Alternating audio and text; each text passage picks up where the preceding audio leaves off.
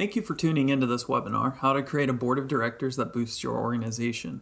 This webinar is hosted by AGH University and presented by AGH Employer Solutions. AGH Employer Solutions is a team of professionals that helps employers, business owners, and human resource professionals hire, compensate, manage, engage, train, and retain one of their most critical resources, their talent. Today's speaker is Marjorie Engle. Marjorie is the Senior Vice President for AGH Employer Solutions Organizational Development and Family Business Services Group. Marjorie provides custom, personalized solutions in executive coaching, transition and succession planning, organizational analysis, and corporate strategy development. She's a specialist in assessing and developing family councils, advisory boards, and boards of directors, and provides services in conflict management, mediation, and development of communication skills. She has extensive experience with family owned, closely held, not for profit, and both publicly held and public sector organizations throughout the United States. Do you have a board of directors that's making your organization better? If you answered no, you're not alone. Many organizations have stagnant or struggling boards that hinder more than they help. The key to an effective board starts with the right selection process, and the best boards are comprised of people who help fill critical gaps using their knowledge and skills to further the organization's goals and plans for future growth. Marjorie will provide some practical advice on the best ways to select and secure board members who will help propel your organization to where it needs to go in order to grow and thrive. Well, I'm glad all of you could join us today. You know, it seems like in, in almost over 20 years of visiting with many boards, I find that often the boards that I meet fail to add the value that they could be adding to the organizations they serve. And so today's objectives are targeted at getting at the heart of why that is. Uh, uh, I can, I can think of many examples that would illustrate um, so many times that the value we'd like to get from our boards is not there. I'll give you one typical example. Uh, there was an organization that I was invited to visit. It was a privately held company. And it was a, a great organization, an organization that if I mentioned the name of it, most of you would know the organization. And the directors, as, as they came in to the board meeting I was invited to visit, they um, almost half of the board had flown in from all over the country. The other directors were owners and managers of the organization, and they came in, the board meeting was convened, and they sat down and they spent time reviewing the financials each department provided an update. A few polite questions were asked, and then we had lunch. And I asked the president after the meeting if that was a valuable exercise, and the response that it was that it was not. So I had to ask the question why they were wasting their time and their money. And you have to wonder what went wrong. So when you look at today's objectives to find what that relationship between the planning process and the board selection process should be, to understand the right steps for identifying and engaging the right candidates, to aim high and get strategic directors, and to discover what the common mistakes are that organizations make when they fill their board position, uh, positions. The objectives of today's program will really help us get at the heart of some of the key issues that are experienced by this organization and many others.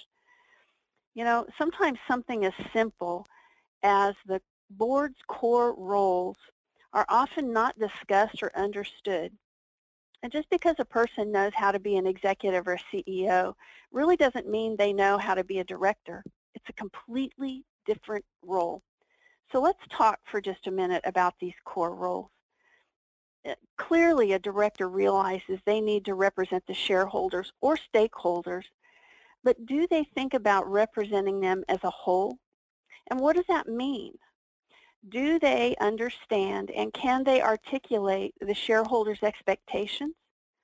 Shareholders or stakeholders define how much risk are we willing to take? How much growth do we expect and want? What kind of return do we want? How much liquidity and capital um, structures? What, what should those look like? The board makes decisions with the health of the organization in mind. So representing the shareholders or stakeholders, they have to be able to articulate those expectations. Can they do that? When it comes to mission and purpose, the initiatives of the organization need to be in alignment with the strategic direction, and the board needs to protect that driver, the taproot, and the heartbeat of the organization. How much time do they spend talking about that? And how do they act at each board meeting and in between to make sure they're doing that? What about the board's core responsibility in regard to the CEO? The board really has one employee and they hire that person to run the organization. So many times directors lose their way and they get down into weeds and they start getting into operations. And so how are they exercising their responsibility in regard to the CEO? When it comes to ensuring effective planning, the board needs to ask themselves a number of questions. Is there an effective strategic planning process? Is that plan complete? Is it feasible? Is it funded? Will it meet the expectations of the stakeholders? Is it within acceptable risk? How much time in your last board meeting was spent on those kinds of questions? When it comes to monitoring performance, how much time does the board spend talking about accountability to performance against the strategic plan? Are we off plan? Are we on plan? Have we taken corrective measures or adjusted if we're not in alignment with the plan? Think about what recently happened with Volkswagen. It's been said in the media that that board, there was not transparency with that board and there was not feedback to the board. So risk management responsibilities are critical for a board of every kind of organization, for-profit and not-for-profit. And then to ensure legal and ethical integrity, the first step is a director needs to understand the legal duties and responsibilities even when it's a volunteer board. And it always surprises me when I sit down with a director or a, a board of directors how many times the directors are completely unaware of some of the critical legal and ethical responsibilities they have. So that's going to bring us to our first polling question. So we're going to open up the poll. And on this polling question, we'd like you to choose the answer that best describes your response. So the question, which of the following responsibilities will your board primarily be accountable for? So go ahead and log your answer. Is it supporting the CEO and ensuring the strategic processes are there? Is it actually drafting the documents and plans? Is it determining the return on investment and articulating what the expectations for growth are and defining the risk? Okay, I think everybody has pretty much responded.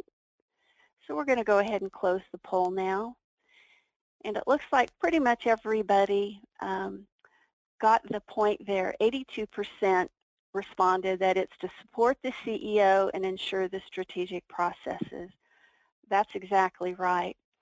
Now, one, one of those responses was a little bit tricky. When it comes to determining the return on investment and growth expectations and defining risk, that's the responsibility of the shareholders. And it's the responsibility of the board then to make sure that strategic plans and documents will accomplish that return, will achieve that growth, and remain within those risk parameters.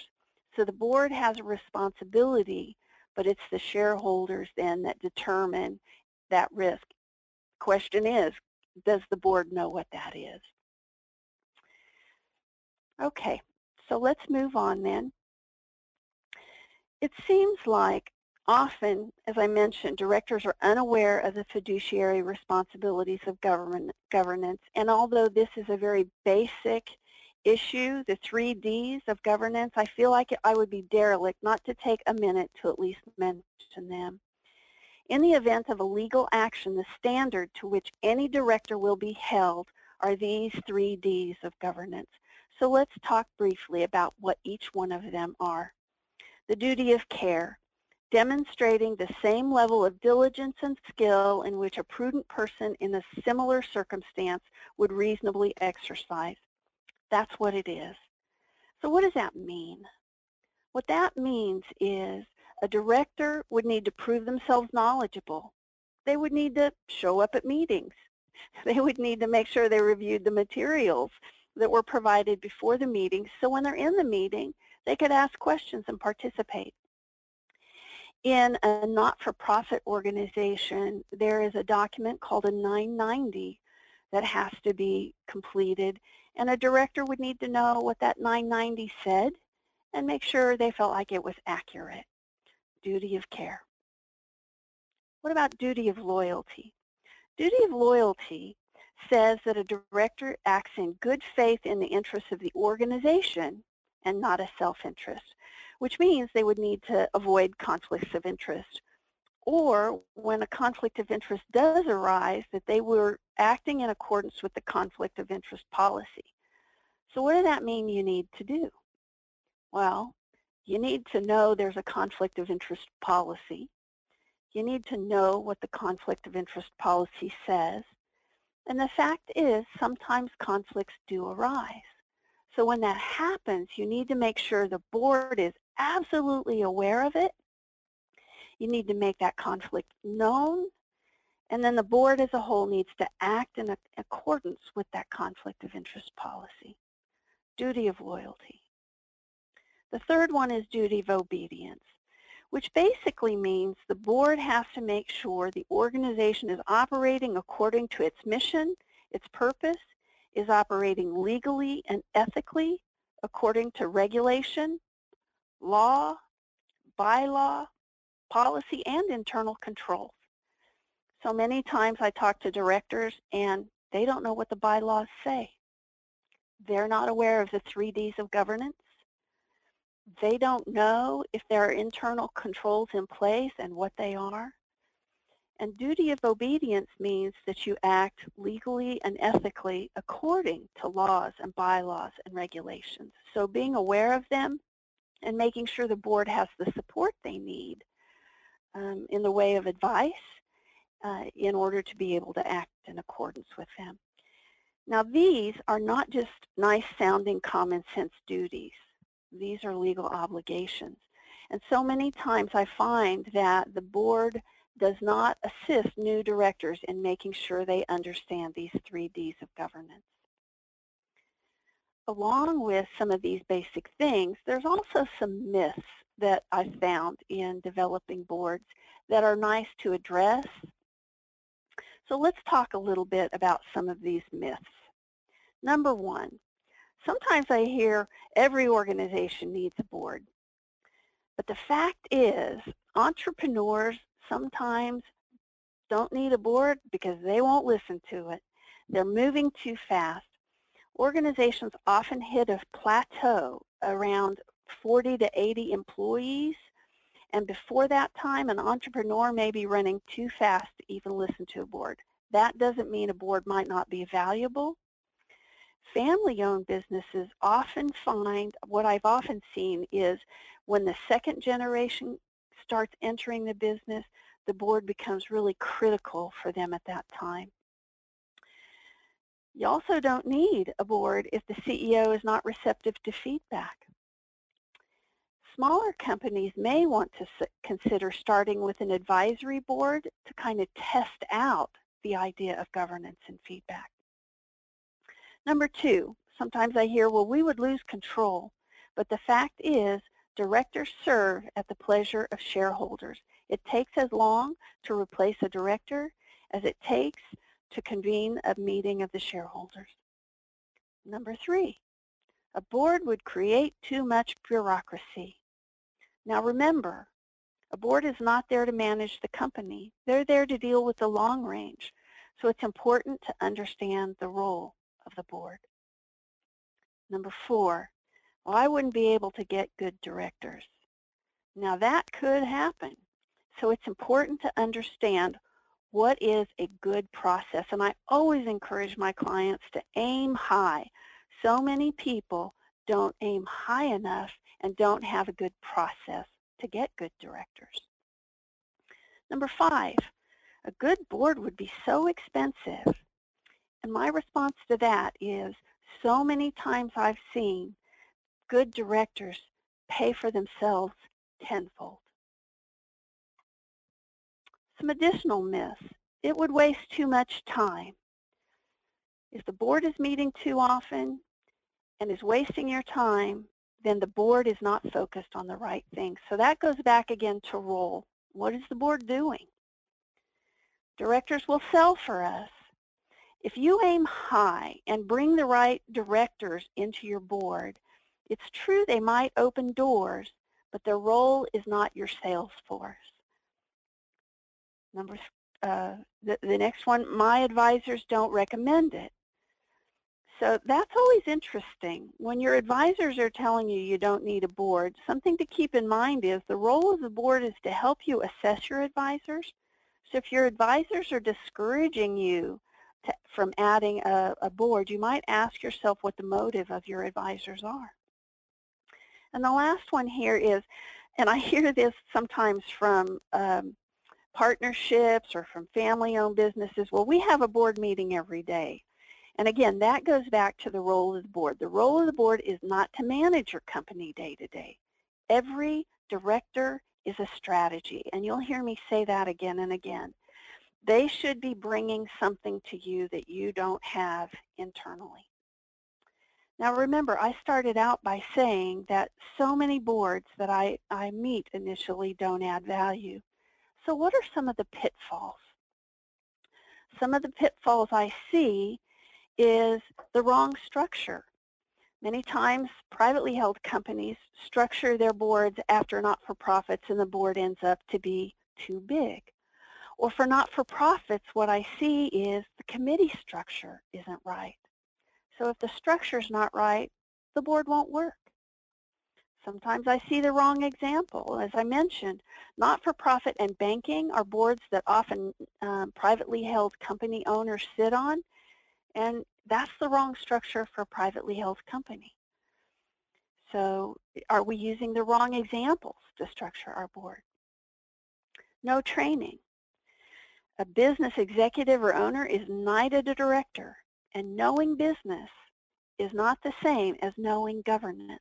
So how do we train directors as they come on the board? The wrong mix if we've got the wrong talent, if we've got conflicts of interest, if we don't have a good group of independent directors, we're going to have the wrong mix. Sometimes it's just another management meeting. Your organization already has one management team. You certainly don't need two. two.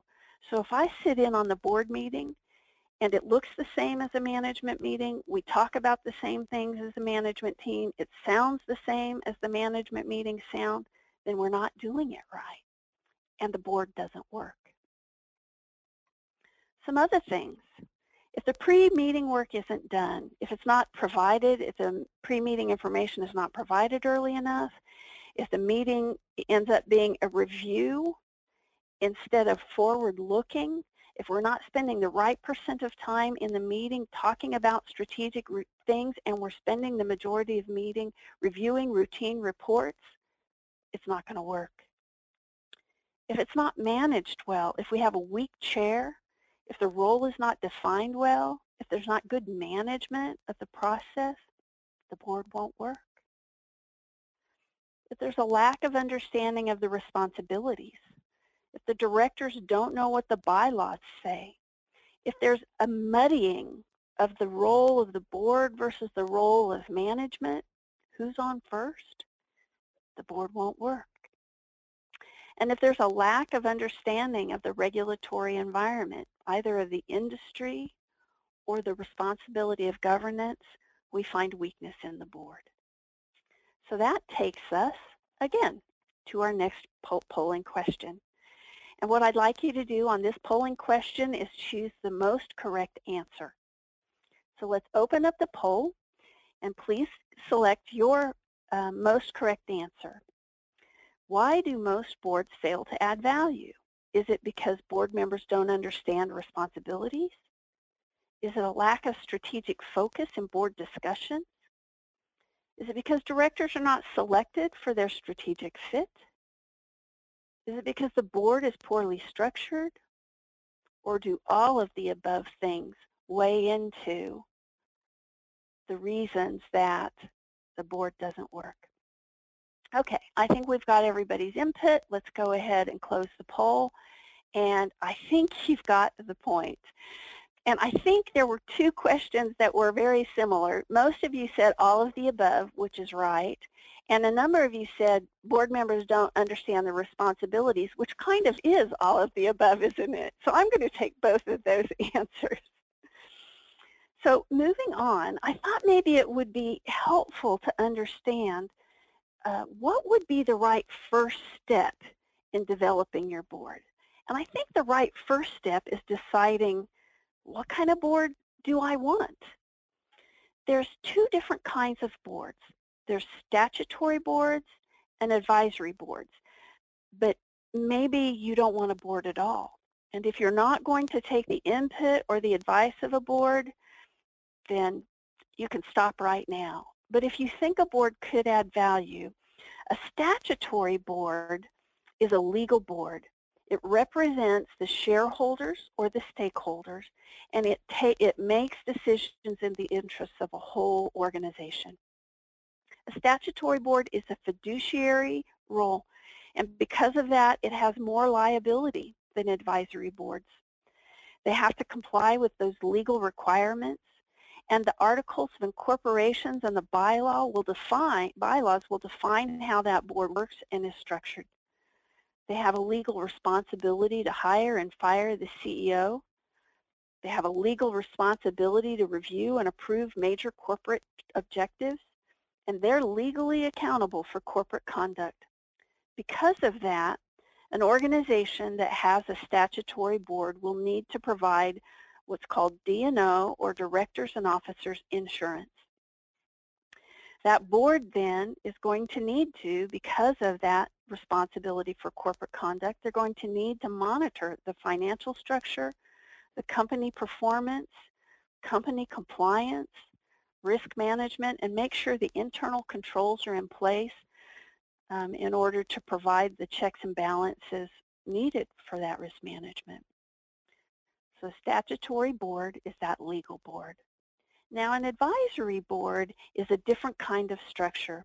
The responsibilities of that advisory board would be defined in a contractual agreement. So how broad or narrow the scope of the advisory board's responsibilities are are defined contractually. And they would work for whoever the con contract says they would work for. Often it's the CEO.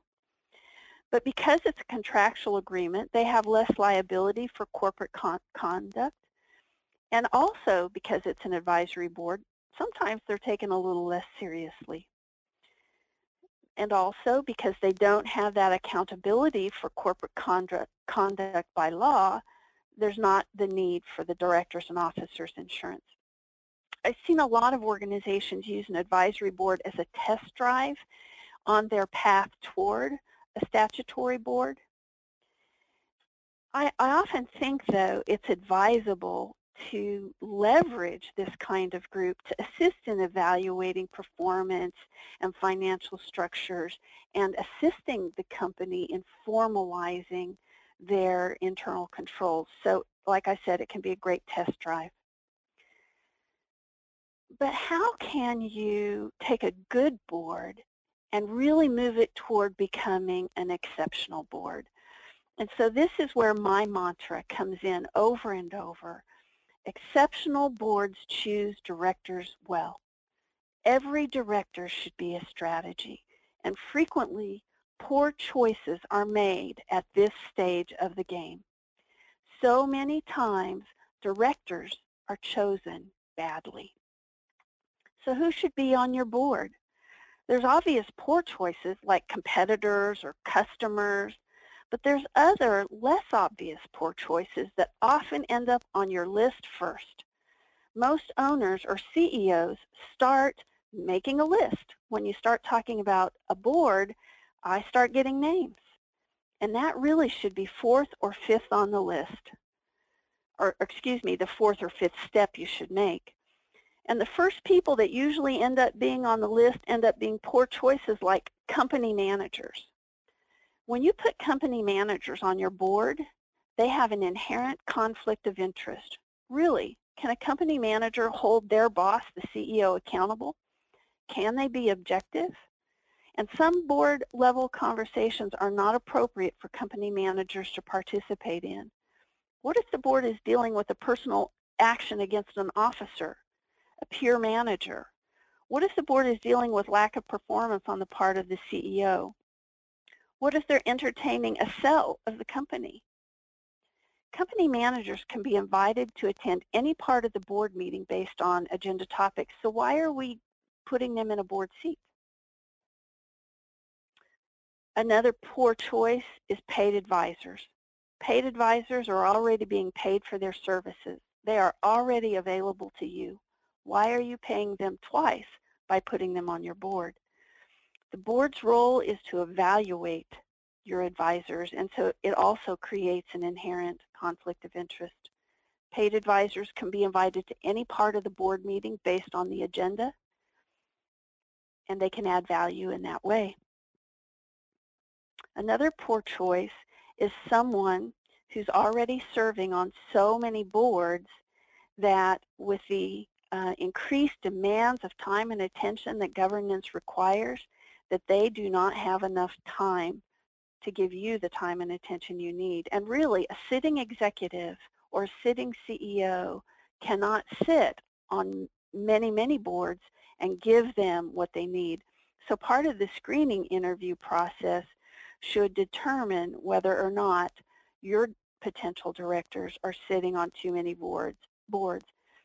And I always would recommend avoiding reciprocal directorships. You sit on my board and I'll sit on yours. Retired CEOs can be a source, but really how many years has this retired CEO or executive been retired? Are they still active in the business community?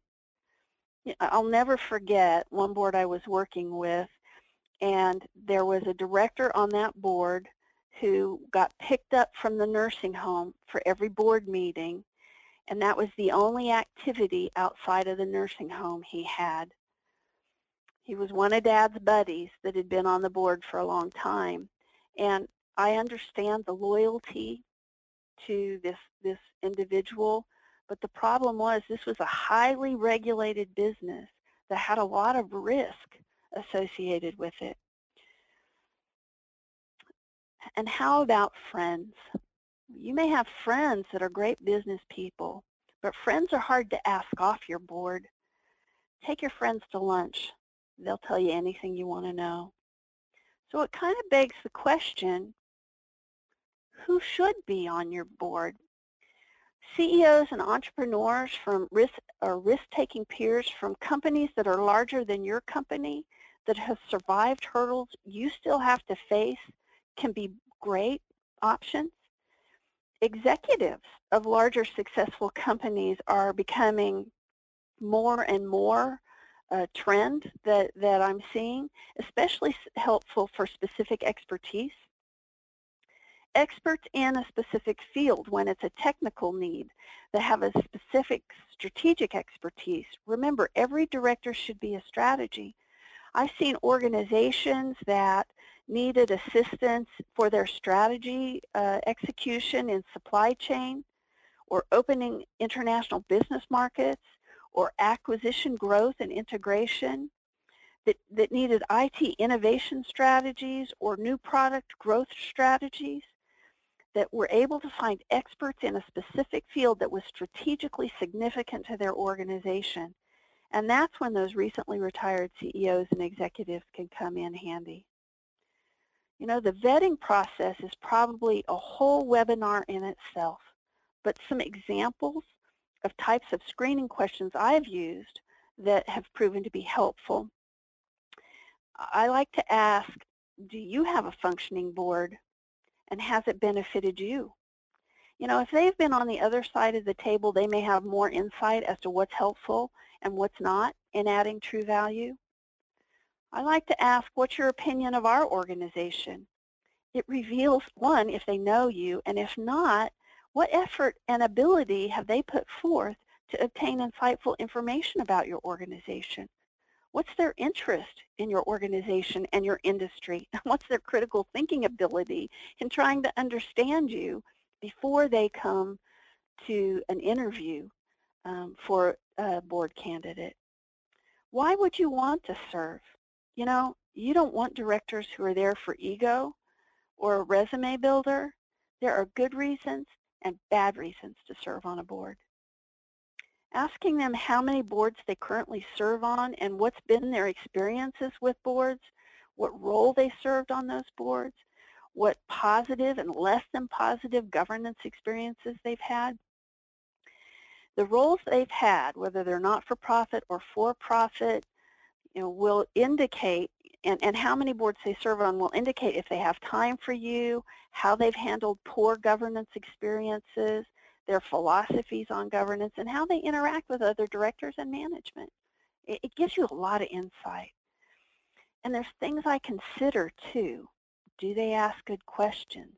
Do they want to know why they were selected as a potential candidate for your board? And it's going to give you, as they, as you consider what kind of questions they ask you, it's going to give you a preview as to how they will add value to your board or not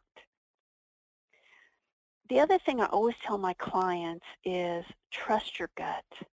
You need to be able to be vulnerable with your board. You need to be able to share the good, the bad, and the ugly. So if your gut is telling you this is not the right fit, move on. So how do you find good candidates? Remember I said most people start with the fourth or fifth step. They start completely in the wrong place so let's talk about where you should start. This is, this is kind of a schematic of, of the steps of a process. Don't start with names. It's the number one mistake that I think results in why most boards are ineffective because they're just structured badly, both profit and not-for-profit. So number one, the top left-hand corner, commit. Are you ready? Are you ready for a board and what kind of board you want? If so, if you've decided, yep, I want this, then number two, let's do a little preliminary work. Let's create a board outline document. John Ward, in his book, Creating Effective Boards for Private Enterprises, calls this a board prospectus. So what is this document? This is a tool that helps the business leader define in a short document the purpose and goals of the board. What qualities are needed from the board? Why are we doing this now? What should the structure of the board look like? Creating this document helps crystallize what is needed and the document itself is a valuable tool in explaining to others what, it, what is needed. In just a few short pages, it describes your company, the ownership, the management structure, your strategy, your market, your industry, and so in about two to three pages, you have a tool. And this tool is going to be something that's going to help you through the process. It takes you to step number three, which is a strategic needs matrix. As part of this board outline, you're going to develop a list, list of strategic expertise that you need on the board to accomplish your future, future strategic goals. And this list can be used as part of a matrix to assist in describing and vetting pot potential candidates. You can ID who can bring the most valuable strategic contribution. That then takes you to number four on the right-hand middle column, Centers of Influence, COI. You've heard the theory, six degrees of separation. It's the theory that everyone and everything is six or fewer steps away by way of introduction from any other person in the world.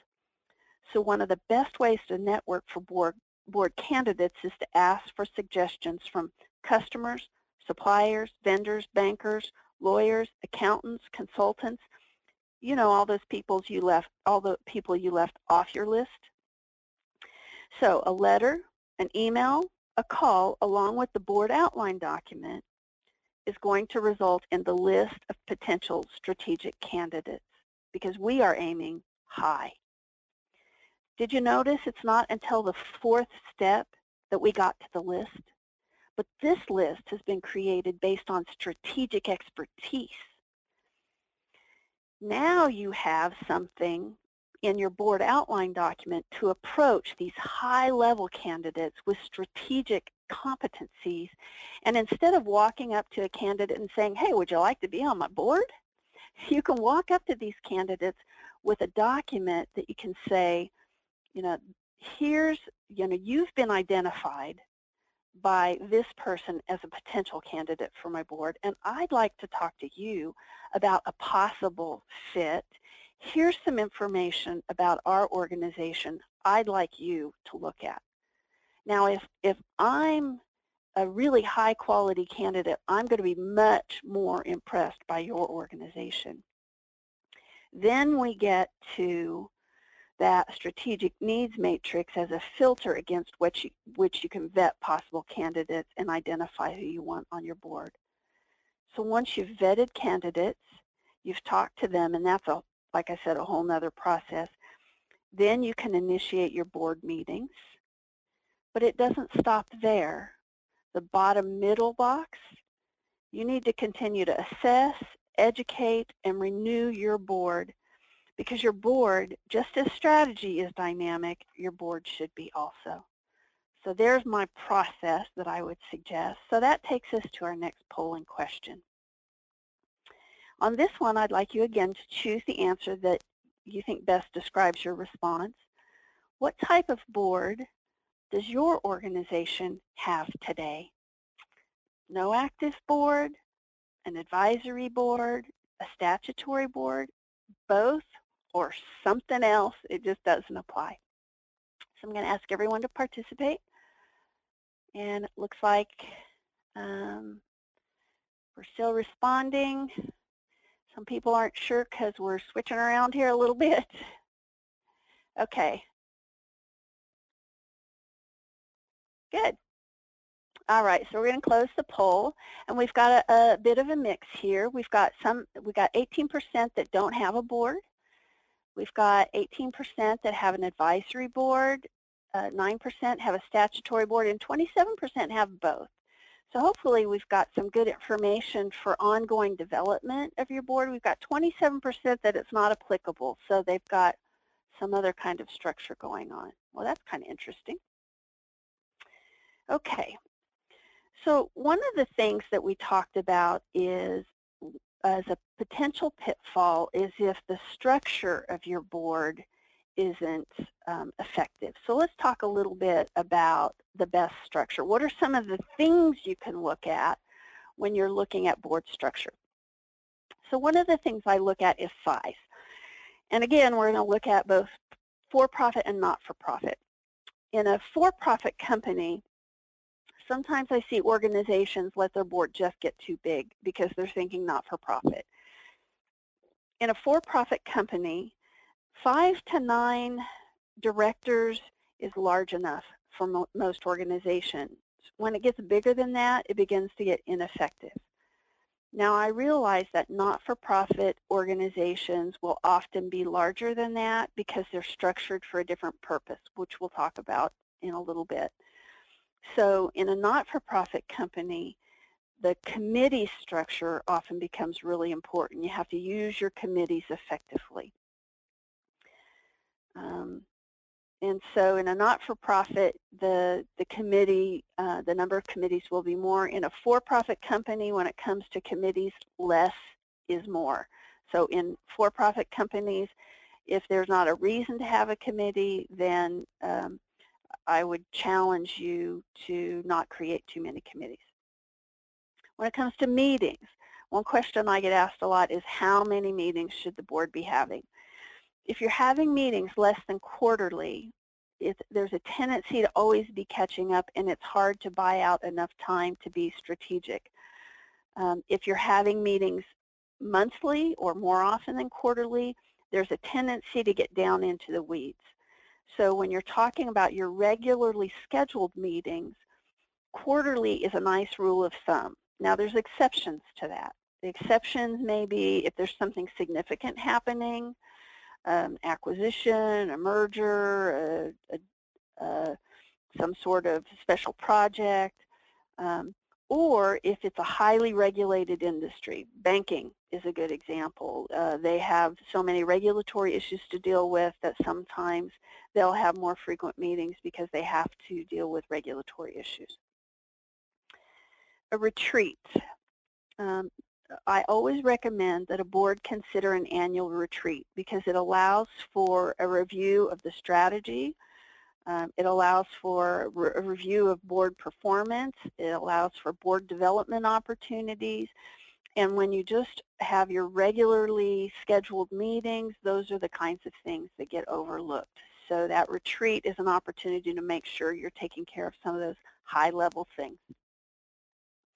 Independent meetings. So what does that mean? What I'm talking about there is there's uh, to have on your agenda some time for meetings of the independent directors outside of the rest of the group. And that can be really effective to allow them to have candid discussions and then bring the CEO in to allow for some candid discussions with the CEO without the presence of the directors that are not independent that always adds a flavor. And it's hard for me sometimes to convince boards to do that, but every time they do and every time they implement that, it always adds a, a good flavor and it always is very helpful for, for the CEO to get some good candid feedback. Limits.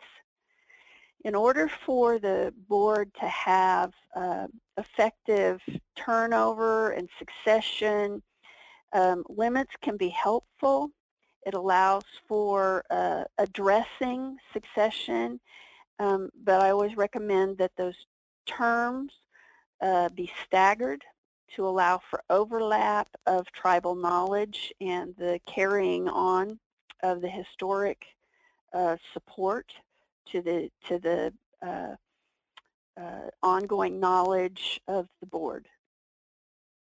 Evaluation. Is there one? The board would expect the organization to be evaluating itself, so why would the board not be evaluating the board? Is the evaluation of the board effective? Are we using the right kind of evaluation for the board based on where the board is?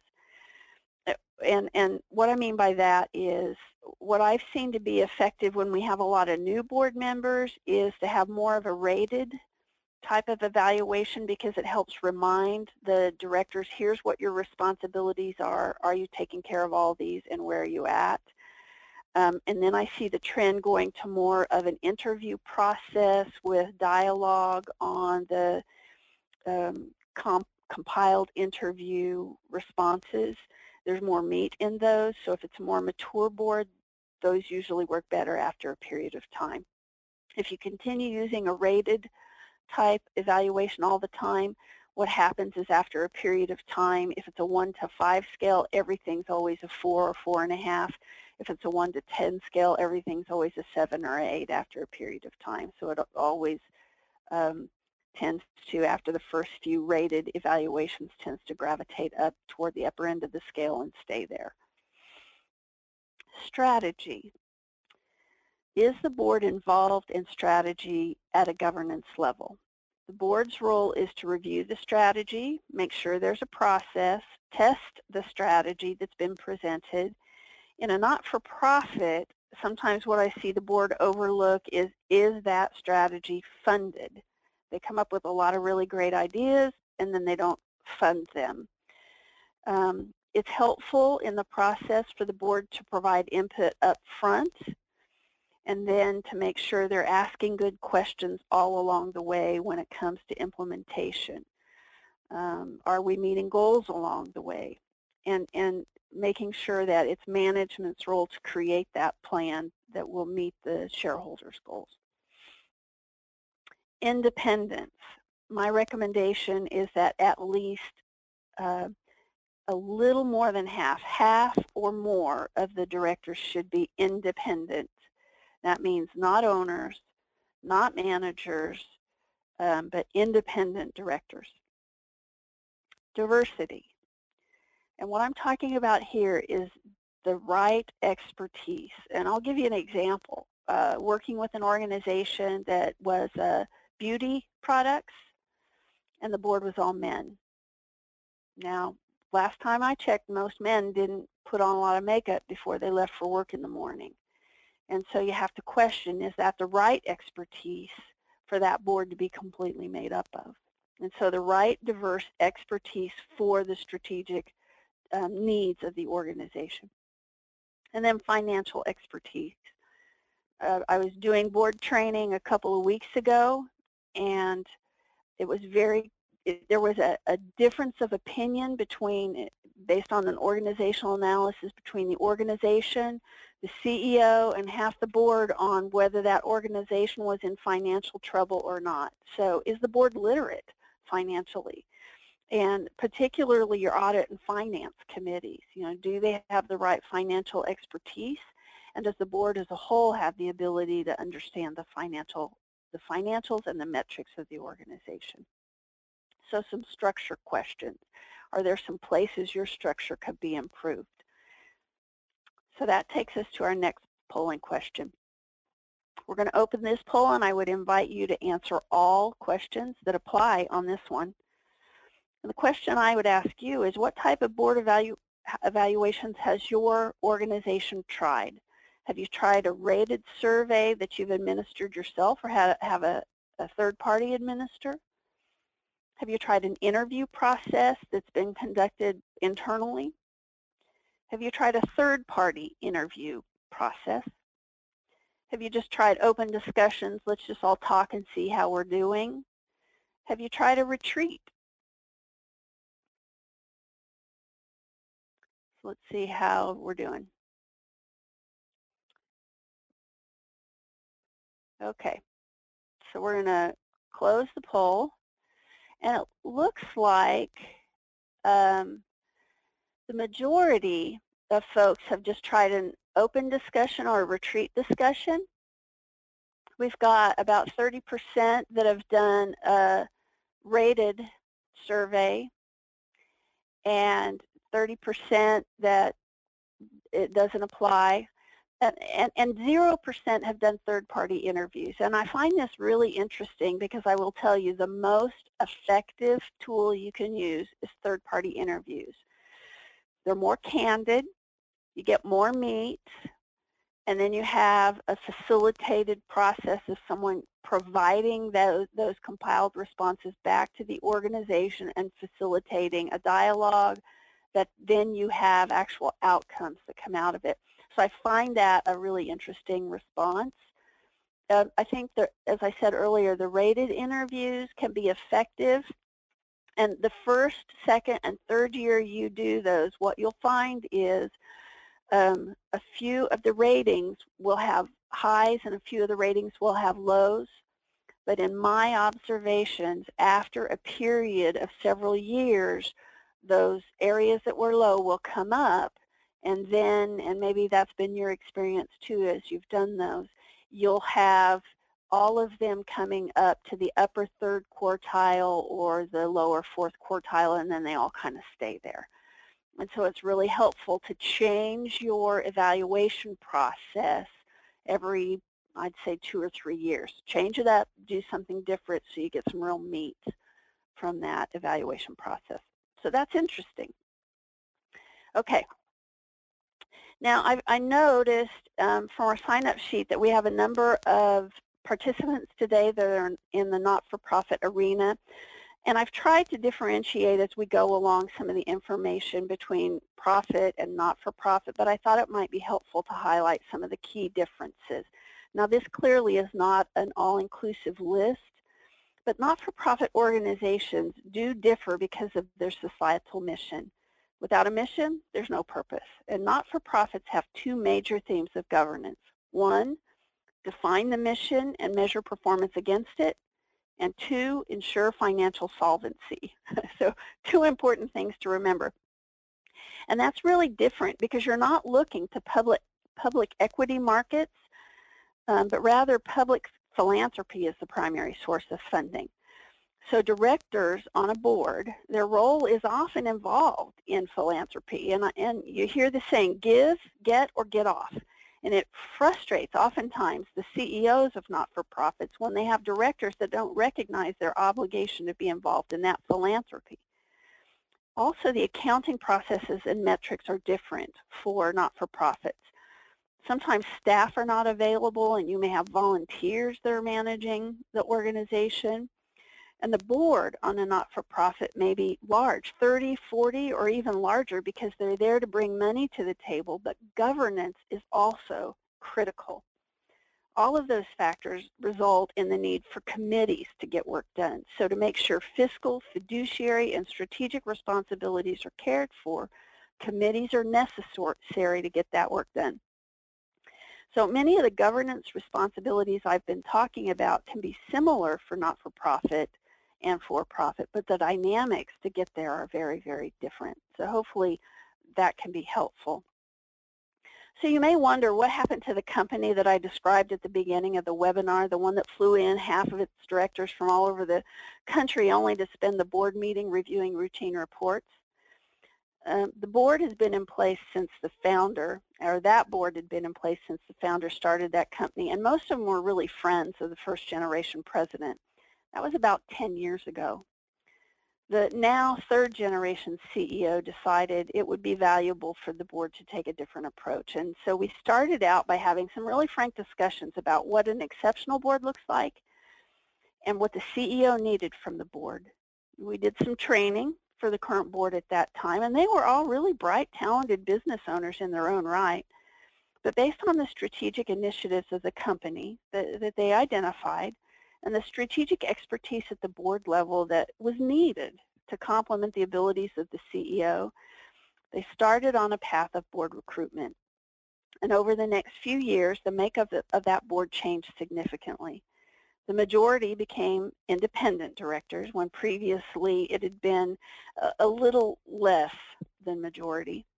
And we'd had a lot of owners and company managers on the board. And over the next 10 years, that company more than tripled in size. They weathered a significant downturn in the industry, and during that time, they integrated several acquisitions. They really were very nimble. Today, they're doing incredibly well, and the board continues to hold an annual retreat to evaluate their performance and review the strategic needs of the organization. So no more routine reports, polite questions, and lunch for them. And I think the key takeaway every director every director should be a strategy. So my challenge to you is what are your critical next steps for exceptional governance? Marjorie, the first question that came in was pretty early on in the webinar and it asked, whose responsibility is it to create a board of directors? Is it the owners or the CEO? Um, that's a great question and, and we have to clarify what kind of organization we're talking about. If we're talking about a privately held company, um, it's going to be the owner's responsibility to create a board. Now your bylaws will outline, your articles of incorporation and your bylaws will outline how that uh, is going to happen and how the shareholders will go about voting for the board. Um, it's not unusual for there to be a process where the board has input into that. And um, are we still connected? Um, and so um, you always want to look to your bylaws.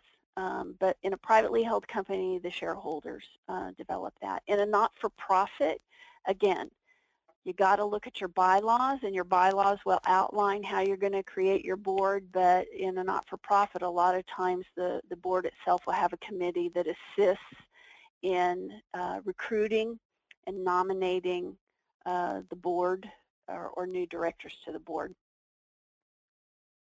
All right, the next question that we had come in was, how do I know when I should begin uh, considering to create a board? Um, if this is a privately held company, and so there's a lot of what ifs, it's helpful to know what the structure of the organization is. And um, if you're a startup, it's always helpful to have advisors, and, and so I'd probably go with an advisory board.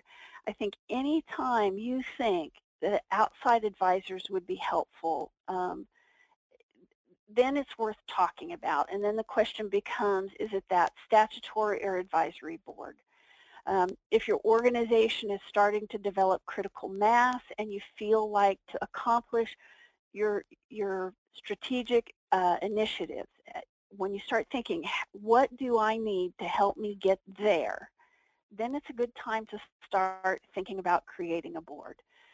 Um, if if you're a family-owned business and you're starting to, your next generation is starting to get to the next level, uh, or your next generation is starting, you're starting to think about, you know, uh, are they, are bringing them into the business. Um, if you're hitting about 80 employees, um, if you're thinking about a significant strategic activity, if you're looking at branching out, if your management team is starting to grow beyond that one person team. I think any, any kind of strategic crossroads, it's a good time to have strategic expertise.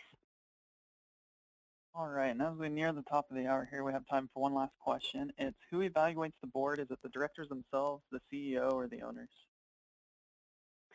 Um, it, in most evaluation processes I see, the board sets up a self-evaluation. Um, initially, it's funny because you have these high-level um, executives that are serving to add value to the board, and they get really goosey about evaluating themselves. Uh, a good process obtains input for the board from uh, the board itself and from the CEO often participates in that. Um, and I think that's a good place to start because most boards get uh, anxious about it.